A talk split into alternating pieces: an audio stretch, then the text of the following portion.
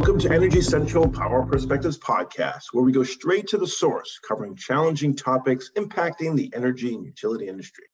My name is Jason Price of West Monroe, and I'm coming to you from New York City. Joining me, as always, based in Orlando, Florida, is Energy Central's community manager and podcast producer, Matt Chester. Today, we're going to explore the crossroads of economics and energy, and joining us is the author, scientist, and leading intellectual in enhancing our combined energy and economic thinking. He is a leader in what is known as biophysical economics and ecological economics, the fields that incorporate physical principles into how we think about and model the economy. Matt, a million years ago, I majored in economics. What's your level of comfort in the subject? And more importantly, I hope there's no quiz at the end of this discussion. Well, Jason, I, I never went beyond 101 level classes, so I'm eager to just sit back and be a student once again for this episode. Well, hopefully our guests will be able to give us a crash course and be easy on the final grade. So let's get started. We discuss on the show the complexity of our energy system from the vastness of the system to its modernization and transformation to 21st century issues. Rarely do we dig into the economics underpinning the system. Remarkably, economic forces play out on a minute by minute basis from the generation to the ISO to the distribution with demand response and time of use and price signals are happening throughout the journey. You don't have to look any further than some of the largest energy stories of this year. Have we turned a corner with COVID and the end of the moratoriums? The ever increasing energy burden for so many sectors of the economy? What about the unprecedented spike of power prices in ERCOT amid the Texas winter storm this past February? Or the billions of dollars being earmarked for various energy transformations in the infrastructure bill, just to name a few. Before we bring our next guest into the podcast booth to talk about this further, let's recognize our generous sponsors who help make each episode of Power Perspectives possible. To West Monroe, West Monroe works with the nation's largest electric, gas, and water utilities in their telecommunication, grid modernization, and digital and workforce transformations. West Monroe brings a multidisciplinary team that blends utility, operations, and technology expertise to address modernizing aging infrastructure, advisory on transportation electrification, ADMS deployments, data and analytics, and cybersecurity. To ESRI, ESRI is an international supplier of geographic information, GIS software, WebGIS, and geodatabase management applications. To Guidehouse, formerly Navigant Research, a premier market research and advisory firm covering the global energy transformation. To Anterix, Anterix focuses on delivering transformative broadband that enables the modernization of critical infrastructure for the energy, transportation, logistics, and other sectors of our economy. And to ScottMadden, a management consulting firm serving clients across the energy utility ecosystem. Areas of focus include transmission and distribution, the grid edge, generation, energy markets, rates and regulations, corporate sustainability, and corporate services. The firm helps clients develop and implement strategies, improve critical operations, reorganize departments and entire companies, and implement myriad initiatives. And now on today's guest. Joining us today is Carey King, Carey is a research scientist and the assistant director of the Energy Institute at the University of Texas at Austin. Carey is the author of the book, The Economic Superorganism Beyond the Competing Narrative on Energy, Growth, and Policy, which was published last fall. In this much needed dive into the intersection of economics and energy, Carey writes to the energy audience about all the economic concepts they must be missing or overlooking in their attempt to make the energy industry operate in the way they want whether that's toward a clean energy transition, enhancing reliability, or ensuring affordability for the customer. He points out that since the oil crisis of the 1970s, that we've too often overlooked the ways in which energy directly drives the economy and, as a result, social outcomes. With this fascinating look back at the history of the energy industry, Carey makes some important points about how we should be treating the power sector moving forward, points that we're excited to ask him about today. So without further ado, let's bring him in. Carey King, welcome to the Energy Central Power Perspectives podcast. Thank you, Jason. Welcome to be here. Carey, let's get started. We want to make sure our listeners who haven't yet read your book are up to speed before diving into the conversation. So give us a bit of a cliff notes, if you will, on the main points in your book. And I'm also curious if you can speak to why you felt this was an important book to write. The book is really a kind of a, a relatively long-term perspective on the economy of on the order of couple hundred years or trying to understand industrialization and, and sort of the fundamental role of energy and how we've come to the economy we have today from a biomass renewable economy. So it's really about looking about the forest of the economy instead of just looking at the trees or the parts of the economy and understanding how, how they work together. the book is, is organized around what I call the energy and economic narratives, is in the subtitle of the book, Overcoming These Narratives. And the energy narratives are sort of straw men, but just extreme cases, such as promoting fossil fuel and saying renewable energy is bad, or on the other side of the energy narrative, saying renewable energy is great and maybe fossil energy is bad. So those are kind of the endpoints of the energy narratives. There's also to understand why people say what they say with regard to fossil energy and renewable energy. We need to understand the economic narratives. And the endpoints mm-hmm. on that are techno optimism, which is akin to thinking there's infinite substitutability of technology and that we always kind of find the solution to technological or social problems. The counter to that is techno realism, which is to take into account sort of at your core line of thinking that the earth is finite and that there are physical constraints and physical laws that we've developed and that we need to incorporate those into the concept of the economy itself. So the book explores some of these narratives, things people say, things you hear in the news, and then sort of explains how we need to think about the economy as being really based upon energy. So, as a physical scientist, my background is physical science and engin- uh, mechanical engineering. So, I don't have an economics background. It's very natural for me to think of energy and start from an energy standpoint that energy essentially drives the economy. If we don't have an energy transformation or conversion from one type to another, then economic activity doesn't happen. So it seems logical that you should incorporate this into your economic modeling, at least long term from the beginning. So if you don't think about energy running the economy, but you're using economic models to make policy, then you're going to make policies that may not be consistent with what happens in the energy system. So it goes from energy to the informs the economy or drives the economy. Economic models are often used to derive policy. And when people make policies, the goal is to affect social outcomes, perhaps the distribution of money or help grow the economy, something like this. And depending on what happens, whether things are working out like we want or not, we might kind of loop back and try to influence the way we use energy, which is what decarbonization and, and energy transition is about. It's about changing the way the economy uses energy, which can have, again, just like anything, social outcomes. So, since most of economics students are taught and most economists practice using economic models that don't have an explicit role for energy in the economy, then I'm trying to explain in this book how we get inaccurate results from models. People think models are telling them something that they're not. They're assuming things much more than, than actually calculating outcomes. So I think we're getting policy predictions or, or policies, unpredicted social outcomes like changes in wages and debt increases since the 1970s that if you don't have a energy perspective in the economic modeling you'll never think that energy is in some sense by definition you'll never think energy is a reason for the trends we've seen in the last 50 years since the 1970s but if you kind of take an energy lens to it you can at least open your mind up to the idea that hey maybe maybe some of the difficulties and the changes we've seen actually have to do with the rate at which we consume energy and the cost of consuming that energy. So the book's diving into that. Starts with these narratives, explains long term trends of energy and costs, energy consumption, economic growth, and then it goes into thinking about systems and the economy and ends with a, a lot more uh, sort of philosophical discussion about uh, when people say things, political will, and different kinds of things that might be holding back energy transition. Can we really understand what that means? But it, it really is for, I'd say, mostly someone with an energy background who wants to understand how to think about the economy and for someone who has an economics background, I think it makes a good case for why we need to think more deeply about incorporating the role of energy very explicitly into long term economic growth modeling. That is helpful. Thank you. Before digging deeper, let's talk about the title. You call it the economic superorganism. What exactly does that mean?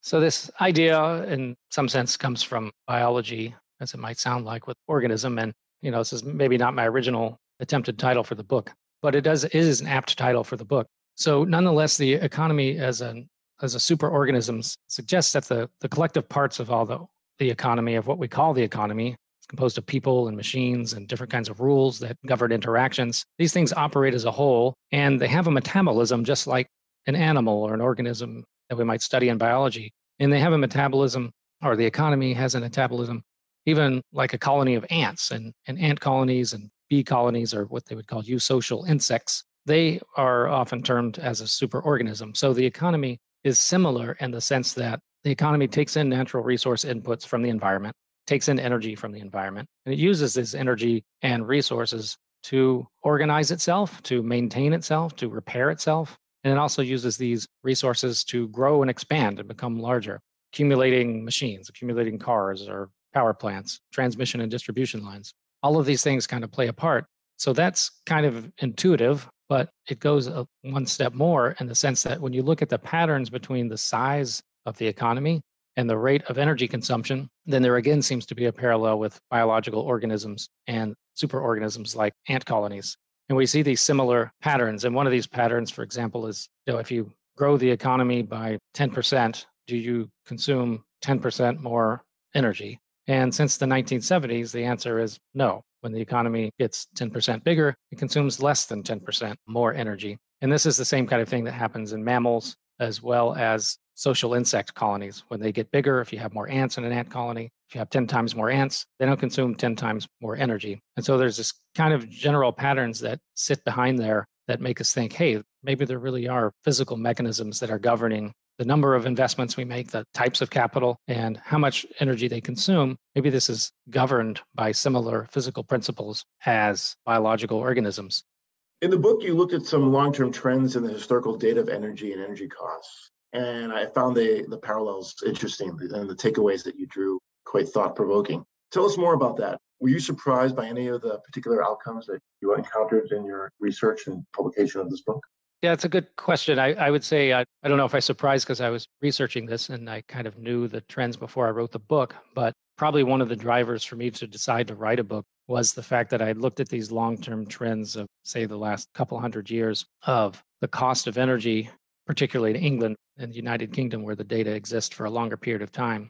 And it seemed to me that trend in these costs had been somewhat underappreciated in the literature and in discussion about just, you know, the energy system and the economy in general. So I thought, okay, well, this is a reason to write a book to try to emphasize the importance of just knowing these data and then having people think about putting these data into the context of what they're thinking about is in terms of the economy really the thing that made me want to write the book and put these data in there was that since about the year 2000 this relative cost of food and energy as a share of gdp has not really declined. And even if you look at the united states and you add up spending on food and spending on energy it's essentially the same as it was 20 years ago. I told the students in my class when i was showing them this chart and i hadn't even thought about it until i spoke with them that effectively the first generation to live in the united states when the cost of core needs like food and energy has not become cheaper as a percentage of GDP. So these are kind of the core inputs that have been associated with material prosperity. You know, economic growth has been largely certainly correlated, and we can argue how this works with a declining cost of food and energy. And if that cost is not declining, we can sort of ask questions about what are the potential for economic growth and feedbacks to wages and profits for companies and you know should we kind of think about what the state of the economy is while I kind of stated that this transformation, this is you know nothing new, right? To say that the transformation from pre-industrial to today has been facilitated by fossil fuels. I sort of discuss in the book the fossil fuel narrative still tends to neglect to confront the points of the techno realism narrative that there's a finite nature of fossil stocks. You can't indefinitely keep extracting more at a cheaper cost. And because of that, you can't sort of have an indefinitely growing economy based upon fossil fuels, aside from even pollution and thinking about climate change. In the same way, that renewable electricity technologies have become more cost competitive with burning fossil fuels in power plants, renewable technologies also must confront the same techno realistic constraints so just because solar panels and batteries might come down in cost as we manufacture more, this doesn't mean that the entire collective cost of the energy supply, it doesn't mean that that's always going to still decrease. So the news that we often read about and, and hear on TV, we hear these kind of usually techno optimistic interpretations of either fossil energy or either renewable energy. In the book, I try to explain that we probably need a little bit more of a techno realism viewpoint thrown in there as well, not to pit one technology versus another or one company versus another, but it's really there just to literally sort of understand how things work at a more fundamental level. Terry, I want to jump in here because you're mentioning the kind of the differences with fossils and renewables. And, you know, if we're amid this energy transition, you know, I've seen some people argue we're moving almost from a model of scarcity where there's limited fossil fuels that are only available in specific places to be mined to a model that's more about abundance and, and readily available energy through solar, wind, geothermal, what have you. So does that kind of change the dynamic when you look back at these historical trends and how applicable they'll be moving forward? Yeah, it's a good question. You know, in chapter three, I talk about these narratives uh, that one side might use versus the other for or against, for itself or against the other in size or like the size of the resource, I, I say is, is one of these kinds of discussions that happen. either fossil fuel resources are bigger than we can imagine using for a long time, or renewable resources, obviously, kind of sunlight hitting the earth is a, each year is a large number compared to what we consume. So it's not necessarily the size of energy resources, but when people talk about the economy and how things are doing, it's really about the rate of consumption. I mean, GDP is a rate, it's a dollar per year or dollar per time. And so the corresponding metric to compare to the size of the economy or its wages getting paid, these kinds of things, is not energy, which is a stock, right? How much do you have? It's power or the rate of change of energy over time, the rate at which we're extracting energy resources from the environment. That's the thing that relates to the economy. So the fact that there's a lot of sunlight that hits the earth, I think, I mean, the most impactful thing we do on the planet in terms of a human species on the planet affecting other species is agriculture, and that takes up the vast majority of land appropriated for human use. You know, renewables are essentially taking up more land just due to lower power density of the flows of power across the land. So there's there's enough land out there to put solar and wind panels to power even the modern society, but it's not a trivial amount. And I think this is kind of the challenge is, you know, exactly how much infrastructure can we put around places? And it's not to say it's only renewables, it's just generally cities and agriculture and everything. It's different in different places. I live in Texas and most of the wind turbines are in the panhandle of Texas and far west Texas, where the population's relatively low density and farming's relatively difficult. So it's generally popular for the landowners there. So it works out there, but it's not necessarily the same everywhere. The good question, your your question is is the good one. Exactly how much of this resource are we going to tap out? How much is going to be restricted by social versus physical means? The physical means doesn't look too restrictive, but it may be the the social kind of pushback on the use of the land. Carey, these issues have been lingering for generations. And you spent time in the book talking about the lessons learned in the 1970s, the changes and the energy, economic, social, and political trends around that time period. You don't think these changes are a coincidence, but propose that they are all interrelated with energy consumption? I think that's a fascinating thesis. Can you please explain a bit more about that? In my book, chapter seven tries to summarize a lot of charts in a very small chapter to try to try to make this case you know, in the 1970s, you see a large change in the economic trends as well as trends in energy. From World War II until the early 1970s, the growth rate in energy consumption per person was something like 4% a year in the US and almost the global economy nearly as well. In 1970, the US had a peak oil production rate or extraction rate at the time that we now surpassed the last few years due to hydraulic fracturing, but at the time there was a extraction peak in oil and on the economic side, there was changes that were also important. The US got off the gold standard officially in 1971. So now the money supply was not tied to a physical quantity. It's not the only time, of course, that it got off the gold standard, but we've been off that since. Inflation was running high, and a lot of people, I think, reasonably, you know, tie this to spending in the Vietnam War leading in the late 1960s as well as the idea that wages were often linked to inflation in terms of union contracts. So if general prices went up, then their wages would go up. So they maintain purchasing power. And this kind of wages going up with inflation and profits for companies and the kind of derivation or I guess formation of a middle class concept in the United States all occurred in the 1950s and 1960s, as well as relatively low income inequality. So this was the time effectively globally and in the United States when there was the, the lowest level of income inequality.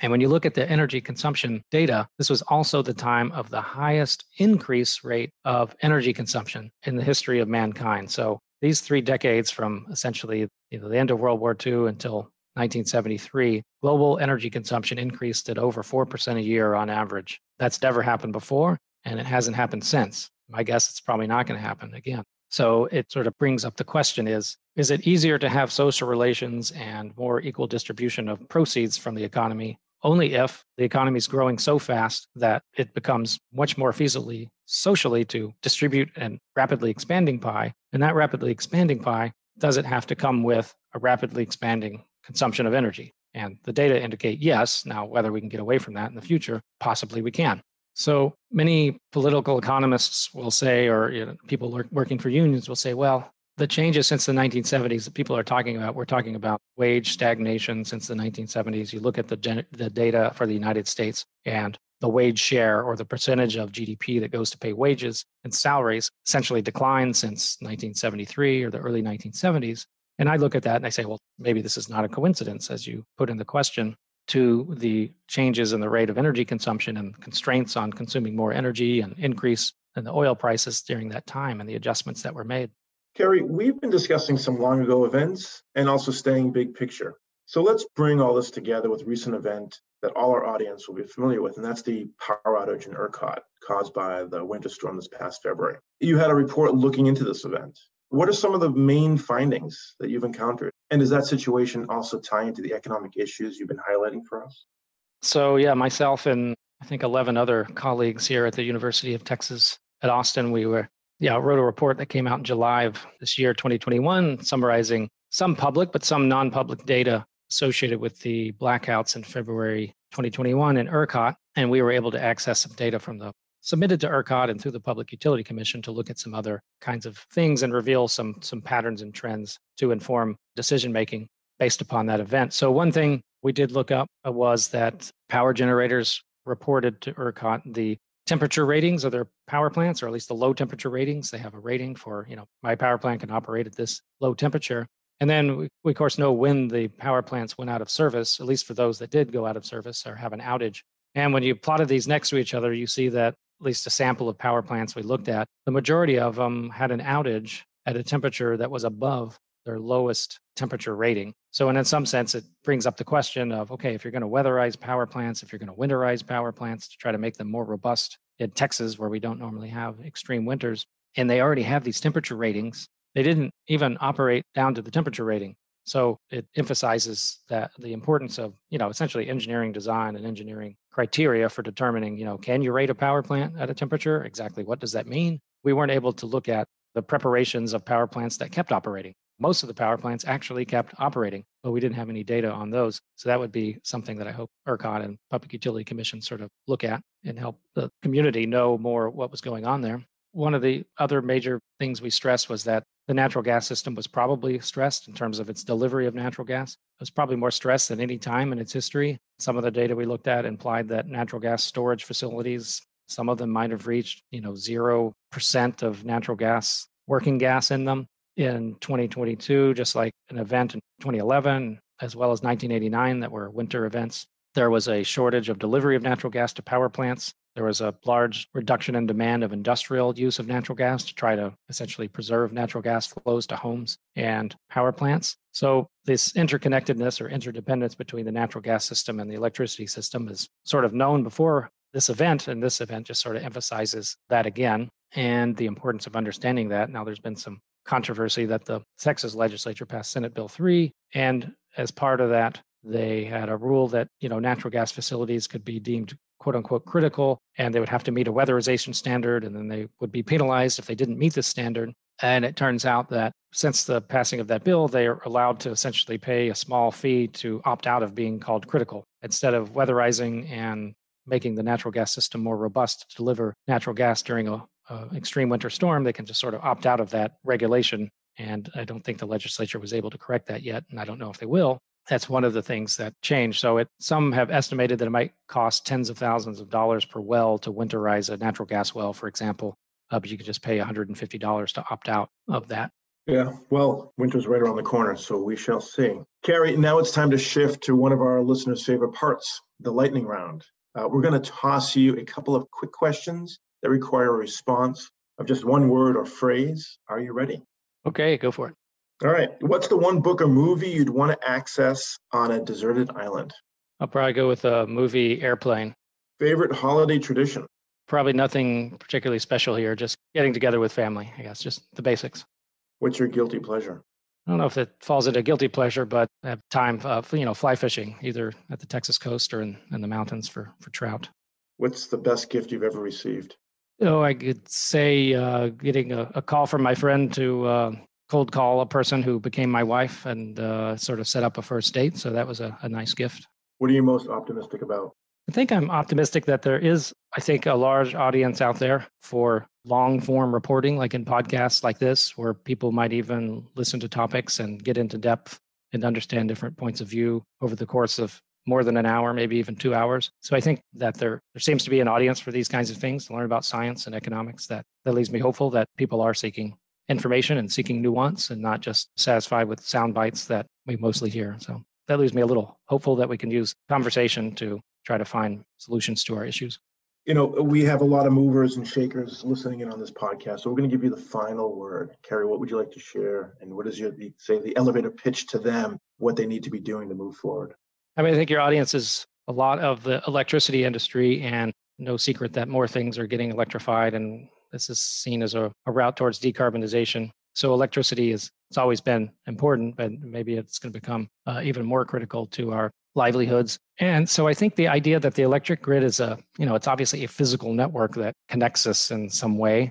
There might be ways to use that to continue to build more of a sense of community in a world where people are finding ways to break apart the communities into smaller and smaller parts and pit one community versus the other, but we're all a community that uses the electric grid. So I think we have an opportunity to, to use that to bring people together. And ERCOT blackouts were an example where some of the utility executives were questioned on whether they, you know, turned off power more quickly or more often to lower income areas versus rich income areas or black communities uh, versus white communities or neighborhoods and these kinds of things. And it didn't seem to be that there was any evidence to the case, or at least not that I saw them present, and they they seem not to believe it themselves. So I think that was that's definitely a good thing. It's a good point for the for the electric industry to say that no, we're, we're we're sort of about running the grid, and we're sort of about doing it as fairly as we can, and we operate in certain constraints. But here's the way we do it. There's a way we can do it better. Then good, let's have that discussion. I think that was a good, at least one good point that was brought up, at least in the blackouts and, and ERCOT. So there's going to be more challenges going forward. There's people calling for different types of investments in the in the electric grid. But if we can share the the burdens most equally across all income groups, I think that's what we need to do. And maybe there can be less fixation. This might be a, a request to try to have less fixation on on the electricity price or the rate, like a dollar per kilowatt hour, and a little bit more focus on household expenditures and the relative spending of energy or electricity in the sense that if we making changes and uncertainty, and maybe some turn out to be more costly than we thought. There's some people like myself with a relatively good income that might, you know, we might be able to pay a little bit more to ease the burden on people who have lower incomes. We definitely shouldn't let the cost of electricity and price and discussions on that be a deterrent to the changes in making the grid more resilient and more lower carbon. I don't want to use the price discussion as a way to say, well, it's going to hurt poor people. So you shouldn't do that. No, you can try to do both, right? You can try to decarbonize, modernize the grid, and we can also make policies that try to ensure that the lower incomes aren't burdened disproportionately. Those can be done in tandem. So uh, that's that would be my request to, to think about that. Very nice. And Carey, we don't often get authors on the show, so I just want to repeat the title. So if anyone's listening, they should definitely pick up the book. It's called The Economic Superorganism Beyond the Competing Narratives on Energy, Growth, and Policy. Thank you, Jason. Yes. This has been a terrific episode, and I can't wait to see the energy centric community post questions and comments about this particular topic and let you know, Carey, that they're thinking and benefiting from the knowledge that you're sharing. So thanks again for sharing your insight on today's podcast. Thank you very much, Jason and Matt, for having me. Once again, I'm your host, Jason Price. Plug in and stay fully charged in the discussion by hopping into the community at energycentral.com. And we'll see you next time at the Energy Central Power Perspectives Podcast.